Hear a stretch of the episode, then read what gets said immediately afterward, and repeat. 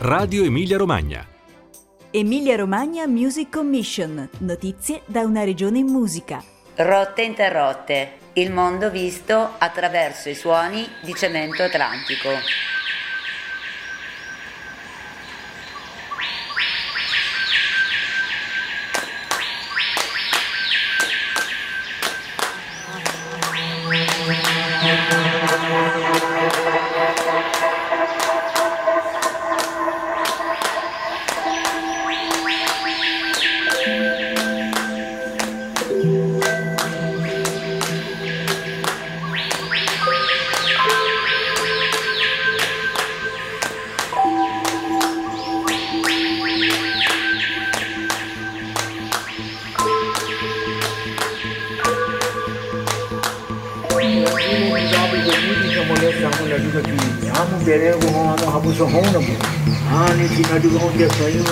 bueno, acá se desmayan. Ellos allá el de la el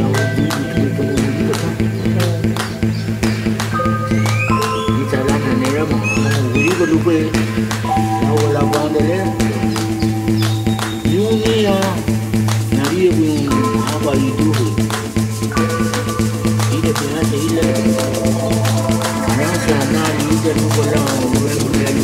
போகும் இலக்கியத்தான் யாரும் ஒரே வந்து நான்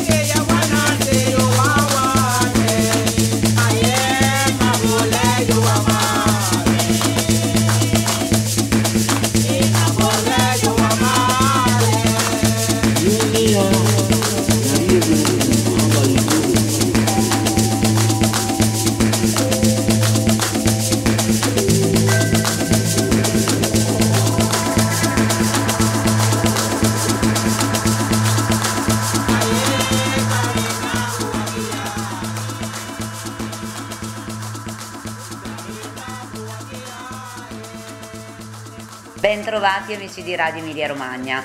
Oggi vi presento un progetto musicale che penso sia necessario. Necessario perché risponde a un bisogno comune, quello di protrarsi in avanti, allungare lo sguardo, abbracciare lo spazio.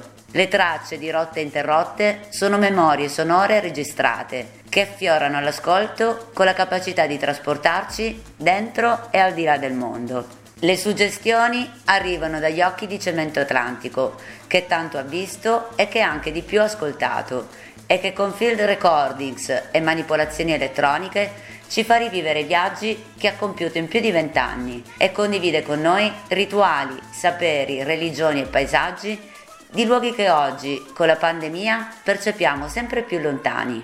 Cemento Atlantico è il nuovo progetto musicale di Alessandro Zoffoli a Zoffolo Music, che a luglio 2021 pubblica il suo album d'esordio Rotte Interrotte, con Bronson Recordings nell'ambito del progetto La Zona d'Ombra.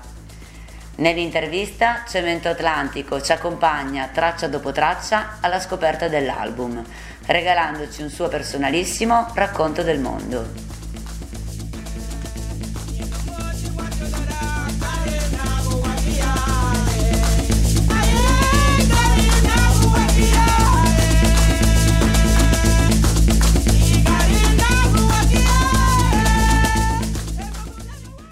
Buon pomeriggio da Radio Emilia Romagna, io sono Laura e in collegamento con me dalla Romagna c'è il DJ producer Alessandro Zoffoli. Ciao Alessandro e grazie per aver accettato il mio invito.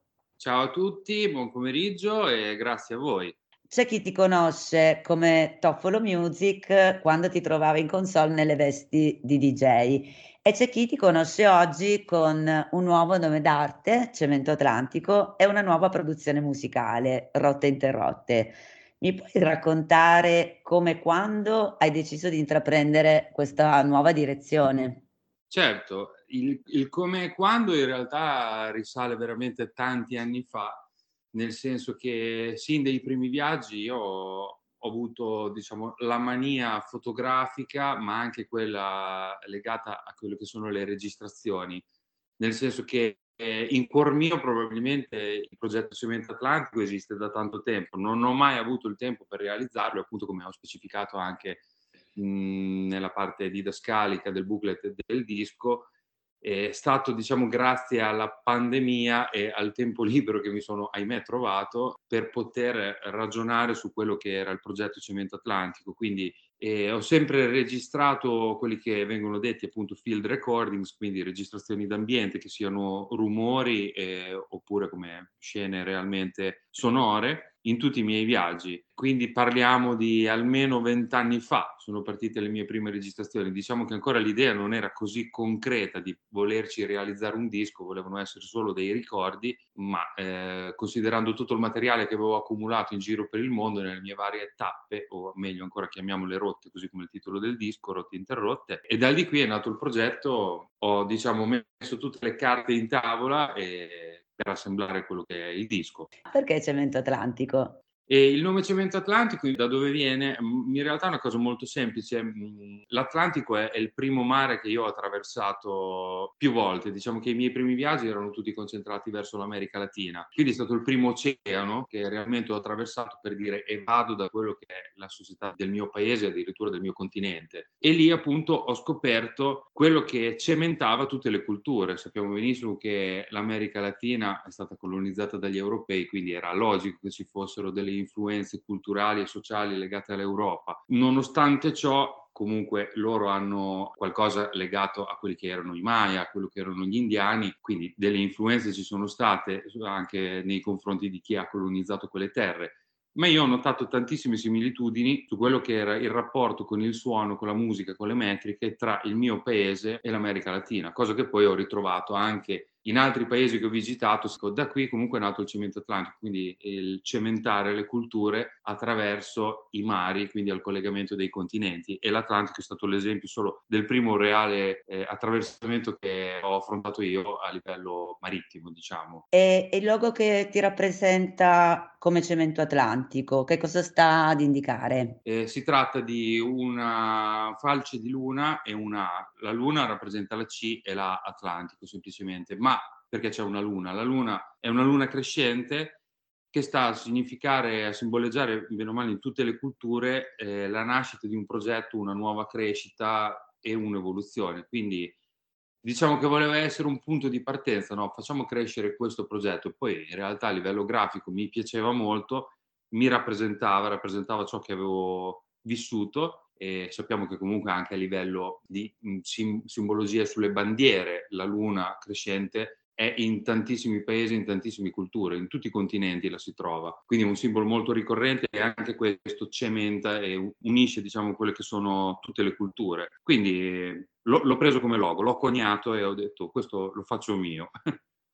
E com'è che Cemento Atlantico è, è stato intercettato dai radar di Chris del Bronson? Allora, c'è da dire che mh, il rapporto di amicizia che c'è tra me e Chris risale veramente a più di vent'anni fa perché abbiamo collaborato tante volte assieme e ci siamo frequentati tante volte, ancora prima che nascesse quello che al momento è il contenitore Bronson e tutto ciò che ruota attorno, quindi in questo caso la Bronson Records, questa label eh, abbastanza nuova, diciamo. Quindi c'era insomma uno stretto rapporto collaborativo e inizialmente quando io feci il disco la mia intenzione non era neanche quella di chiamarla disco, era quello di dire ho racimolato le mie foto, i miei immaginari, le mie scene e le ho raccontate attraverso l'audio. Quindi l'ho condiviso con gli amici, tra cui ovviamente anche Chris, che ha colto la palla al balzo e ha detto ci vedo qualcosa di, di interessante, vogliamo concretizzarlo un po' meglio e poi dopo da di lì si è elaborato tutto quello che poteva essere la stesura vera e propria di un disco, quindi è stato masterizzato, è stato creato un artwork a puntino e, ed è diventato realmente un album e ancora io sono incredulo di questo che è sul mercato, mai avrei immaginato una cosa del genere. E tra l'altro appunto è un album che mi piace tantissimo. Rotte Interrotte è un titolo che davvero sintetizza perfettamente eh, il contenuto dell'album e riesce davvero a condensare in nove tracce tutti quegli anni che tu appunto hai trascorso in giro per il mondo. E quindi ti chiedo, visto che appunto ascoltandolo ho viaggiato parecchio in questi ultimi giorni, ti chiedo di questa volta di, di, guidarmi tu all'interno appunto di queste rotte tracciate dall'album in un percorso track by track, se ti va. Certo, assolutamente. Allora, guarda, partiamo subito dalla prima traccia, che è un Bulgares, che forse è quella più emblematica di quello che è il marchio di Cemento Atlantico, nel senso che è una traccia che unisce più culture all'interno dello stesso brano. Nello specifico, un Bulgares ha cercato di unire la tradizione musicale del Marocco e della Bulgaria, che di per sé è, insomma, sembra una cosa molto strana, ma io ho trovato delle attinenze casuali in realtà. Nel senso che io mi trovavo a Marrakesh durante la commemorazione dei 30 anni della scomparsa di Un Kultum, questa cantante del mondo arabo, venerata bene o male in tutti i paesi arabi. È stata anche un'attrice, è stata una scrittrice, una poetessa e questo corteo era accompagnato da un, una chitarra a liuto. Mi sono trovato comunque in un crocevia stranissimo nel senso che mentre registravo eh, questa affascinante chitarra a liuto, alle mie spalle c'era un teatro dove un coro bulgaro stava facendo il soundcheck per uno spettacolo serale e io non so come mi sono accorto che erano perfettamente in tonalità le due cose. Ho fatto un ping pong di registrazione tra la strada registrando la chitarra liuto e tra questo teatro dove c'era il soundcheck del coro bulgaro femminile. Chiaramente filtraggi, calcoli matematici, tutto quanto, Mm. Ho unito le due cose, poi ho costruito, come poi in ogni brano, ho costruito quelle che sono tutte le sezioni ritmiche eh, di batterie, quindi tutte le drum, le bassline, i sintetizzatori, gli effetti, i colori che molte volte vengono da registrazioni di suoni d'ambiente, ma anche semplicemente il vento, il rumore del mare, scricchioli, eh, treni, sirene, c'è di tutto diciamo lì dentro. Comunque sono tutte registrazioni originali. Questo più, più o meno la storia della prima traccia di Un Bulgares.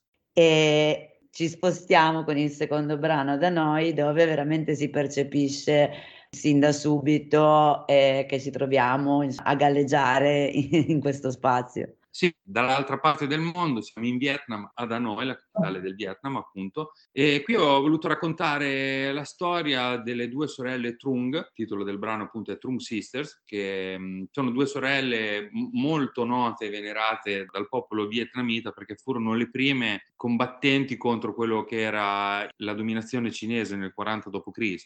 E tutte le sere c'è questo teatro di Hanoi, il Tan Long Theater, dove va in scena un po' la loro storia in una maniera un po' particolare, ovvero tramite delle marionette galleggianti. È un teatro eh, fondamentalmente in cui il palco è una piscina e ci sono delle marionette galleggianti eh, comandate da delle aste telescopiche da attori che stanno dietro, addirittura delle volte sott'acqua, dietro le quinte. E, e fanno una rappresentazione di quelle che furono le battaglie, i combattimenti di queste sorelle Trung che liberarono il Vietnam dalla Cina. Questa è una tradizione antichissima in Vietnam, nel senso che mh, è un tipo di rappresentazione teatrale che loro facevano già secoli fa nelle, nelle, risaie, come intrattenimento, diciamo, per i bambini, ma anche per le famiglie, perché si parlava di drammi, si parlava di, di cultura, di tradizioni, si parlava del raccolto, della semina, erano anche dei riti, se vogliamo, propiziatori. Quindi tutte le sere va in scena questo spettacolo e io mi sono trovato lì in mezzo affascinato da questa cosa. Ho registrato mh, in un negozio di strumenti musicali da noi eh, gli strumenti a corde che sono presenti nel brano e conditi con qualche rumore acquatico registrato all'interno di questi teatri. E ho cercato di raccontare in musica quello che era la mia esperienza a teatro e la storia comunque delle sorelle Trung.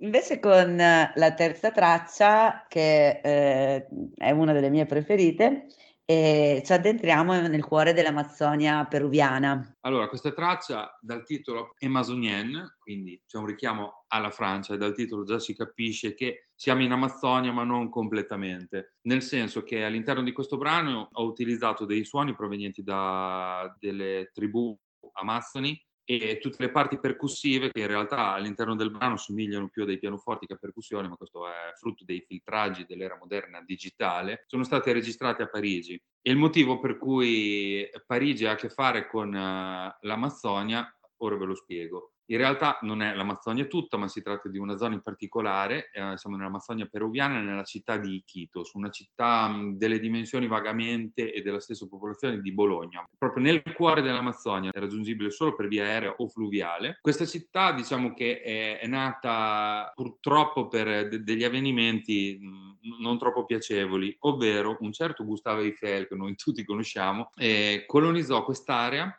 disboscò tutto, piantò degli alberi da gomma e niente, schiavizzò semplicemente tutti i discendenti Incas in quella zona per lavorare nella sua piantagione. Non contento di, di, ciò, fece anche costruire così per diletto, perché ovviamente non la utilizzo mai perché siamo nei pressi dell'equatore, una casa di ferro, appunto la Casa de Fierro, nota eh, così per tutti gli chetegni, nel cuore della città. Questo veramente per diletto, per far faticare della gente, è assolutamente inospitale, inabitabile. Quindi io ho voluto unire queste due sonorità perché si respira veramente un'aria franco-amazzone in questa zona, perché chiaramente in tutto quello che è eh, l'arte culinaria, ma anche mh, l'abbigliamento, eh, gli stili, le culture, addirittura ci sono dei dialetti che si rifanno al francese in questa zona. Io ho trovato questo melting pot di culture, ho detto, vabbè, a questo punto in qualche modo bisogna raccontarlo. Invece con il quarto brano ci spostiamo in Cambogia attraverso un bamboo train. Sì, anche questa è una cosa molto caratteristica della città di Battambang, il titolo del brano è Beat and Bang. Il tutto è, diciamo che è scaturito e la batteria è ricavata da quello che è il Norri, che in lingua Khmer è un treno su una monorotaia che unisce la città di Phnom con quella di Battambang. Che dire, ti trovi su questo treno in mezzo veramente alla giungla e questo treno è, ma- è comandato da un, un, motore a scoppio, è fondamentalmente un asse di legno su quattro ruote, talmente piccolo che non ci si sta in più di quattro persone e se si incontra qualcuno che va nella direzione opposta, chi ha più persone a bordo scende e smonta letteralmente quello che vogliamo considerare treno, anche se in realtà un mini vagone, un carrello, diciamo, e fa passare gli altri. questa cosa qui. E a livello musicale, io devo dire la verità, la Cambogia forse è il paese che mi ha offerto mh, di meno, nel senso che c'è, c'è, qualcosa che gli proibisce in realtà di divulgare musica. Probabilmente è rimasto tutto questo dalle vecchie dominazioni, ahimè, dittature anzi, di, di Pol Pot. Quindi la musica, diciamo che la si contempla molto in casa, c'è poco in pubblico. E mi sono dovuto arrangiare molto, tant'è che le parti strumentali che sono all'interno di questo brano, tolti tutti i rumori, le drum ricavate da questo treno e a qualche rumore della natura, eh, voci registrate nella stazione di, di Fonfeng, vengono da, da, delle registrazioni che ho fatto in, in delle tv. Invece il, il deserto di Tatacoa è quello che insomma ha suggestionato l'immaginario del congresso dello Fantasmas. Eh, sì, eh, il congresso dello Fantasmas è in questa sorta di deserto che in realtà è una zona arida, non lo si può definire realmente deserto. Eh, detto deserto di Tatacoa, i Tatacoa sono dei serpenti che eh, popolano queste zone. Anche questo è un deserto un po' singolare perché è diviso da mh, la strada principale in due parti. Dal lato destro, quindi quello a est, ci sono dei panorami rocciosi di colore rosso con uh, delle montagne. Lo scenario è un po' alla Sergio Leone, diciamo. Dalla parte opposta della strada, invece, il deserto è tutto grigio perché si parla di rocce calcaree e appunto lì in mezzo c'è questa formazione rocciosa, eh, detta il congresso dello Fantasmas, nel senso che non è un titolo inventato da me, ed è una delle cose più inquietanti che, eh, prodotte dalla natura che io abbia mai visto, in quanto sembra realmente un gruppo di persone coperte da lenzuoli, che appunto calcare levigato dal vento, che eh, da qualsiasi direzione si guardino, un po' come la Gioconda, loro eh, ti vengono incontro. Ed è abbastanza inquietante perché sembrano realmente i classici fantasmi ai quali siamo abituati, non so, dai primi racconti, dai primi film o come comunque si simulavano i fantasmi una volta, con il lenzuolo in testa e le braccia alzate. I frastuoni che si sentono alla fine del brano non sono casuali e non hanno un legame forte con questa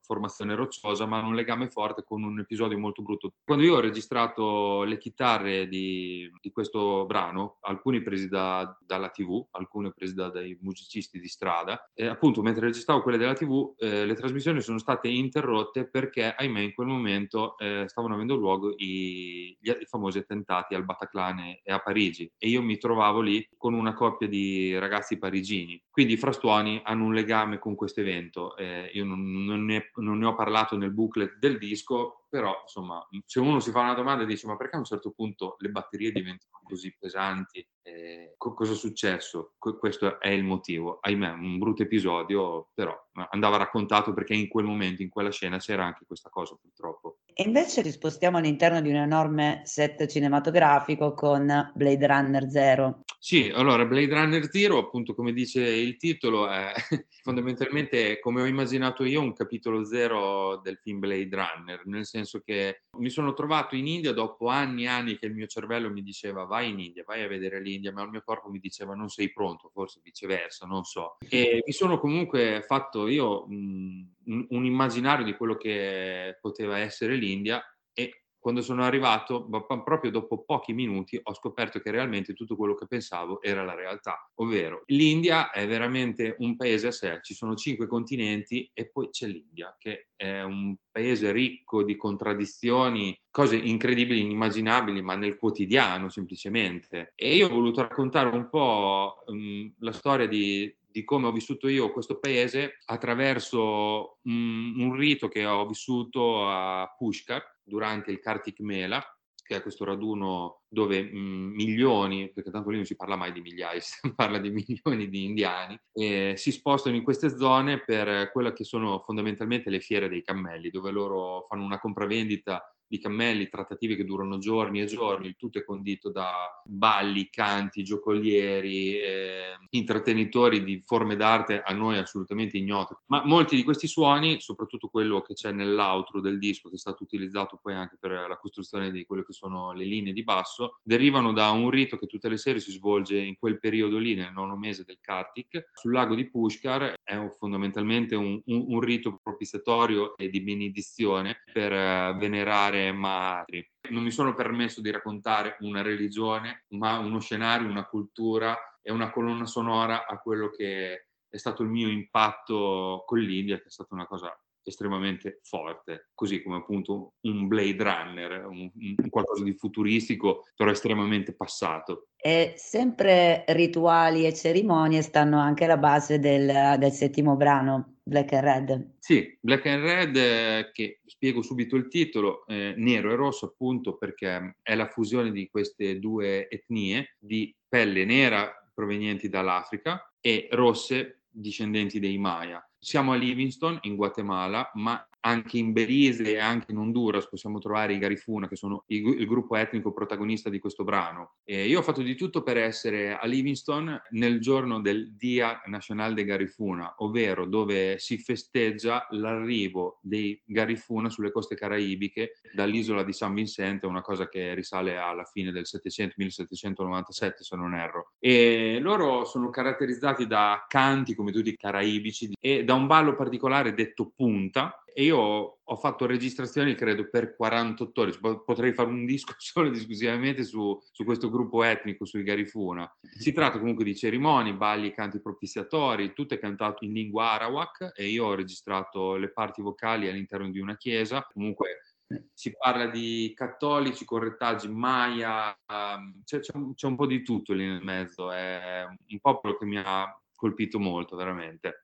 E invece nell'ottavo brano c'è la, bellissima storia di questo, di questo condor. Sì, questo qui è, è il brano probabilmente più romantico de, del disco. Siamo fondamentalmente nella zona del Mismi Nevado, in, nella valle del Colcar, dove c'è un canyon enorme, e qui dove sorge il Rio delle Amazzoni, ed è fondamentalmente popolato questo canyon da un, un condor, eh, un Vultur Griffus, che ha un comportamento abbastanza singolare, un po' ovviamente sarà leggenda, un po' sarà realtà. Questo è un condor monogamo. E la storia che ho raccontato io in questo brano, appunto, è, è, quella della sua vita e della sua fine, soprattutto, della sua morte. Perché questo condor, quando perde la compagna, non fa altro che volteggiare all'interno di questo canyon, spostandosi sempre più in alto, con questo canto fortissimo che si veramente si può udire a chilometri, chilometri di distanza perché ha una frequenza potentissima. E quando è allo stremo delle forze, lui si lascia cadere all'interno del canyon. E ogni volta che succede questo rituale, i terrazzamenti del canyon sono popolati da fedeli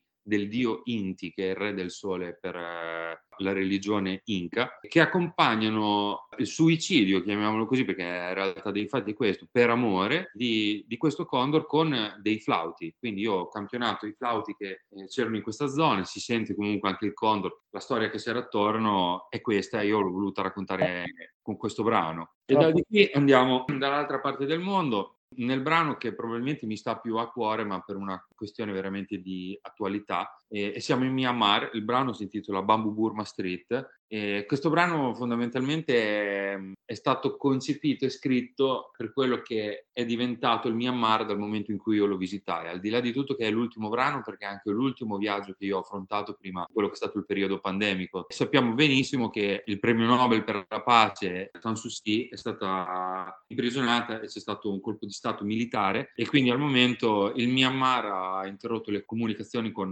il resto del pianeta, come al solito di tanti paesi asiatici, tutti i social sono bloccati e guerriglia in strada dalla mattina alla sera, morti ingiustificate, manifestazioni che non trovano sfogo da nessuna parte, il premio Nobel in carcere e i militari che stanno cercando di trasformare il paese letteralmente, un paese al quale io tengo particolarmente perché è forse il posto dove mi sono più stupito della gentilezza, della bontà e dell'autenticità delle persone. Non credo di aver mai trovato un popolo così gentile e insomma ho vissuto almeno un mese, io ho notato questa cosa e ho voluto trasmettere questa gentilezza attraverso il canto di tre fratellini per strada che con una canna di bambù che sbattevano sull'asfalto cantavano una filastrocca, eh, il, il, che a me, no, a me trasmette qualcosa di veramente molto dolce e molto gentile accompagnato da tutto quello che è la mia sezione ritmica e a dei discorsi di, di Sanssouci con una chiusura, un outro del brano dove mm, ho registrato i canti di protesta dei pescatori del lago Inle nei confronti comunque di questo regime militare che già si stava facendo avanti in quel periodo. E quindi siamo arrivati alla conclusione di quelli che sono questi nove racconti di Rotte Interrotte. Guarda, io davvero ti ringrazio per questo album perché ascoltandolo penso quanto è vera la tua affermazione che eh, appunto attraverso il suono si può immaginare il mondo senza vederlo. E ti faccio un'ultima domanda, dove pensi che ti porterà Cemento Atlantico? Qual è la tua prossima tappa, la tua prossima rotta?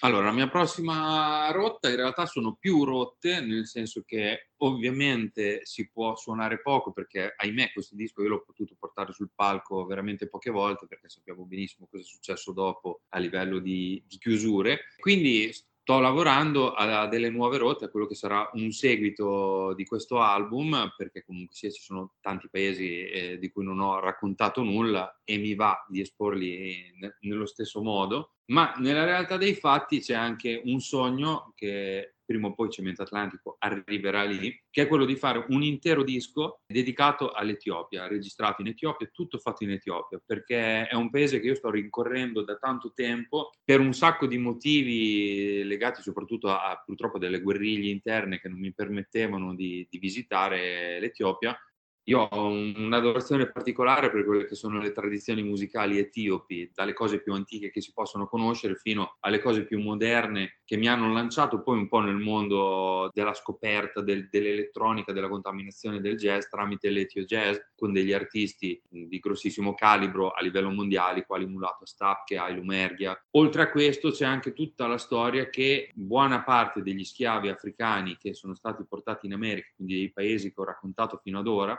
eh, vengono dall'Etiopia. Dalla stessa Etiopia è nato il Kebra Nagast, che è la Bibbia rastafariana, eh, che bene o male ha contaminato tutte le zone caraibiche che io ho visitato. Quindi diciamo che ci sono troppi punti di partenza in questo paese perché io non vada lì a fare un disco. Io te lo auguro, ti auguro davvero un buon viaggio, di farlo presto e ti seguiamo, ti seguiremo per appunto sapere quando potremo ascoltarti dal vivo. Spero prestissimo. Speriamo prestissimo. Intanto io ringrazio te, tutti voi e, e veramente speriamo di vederci sotto il palco. Grazie ancora. Grazie, ciao.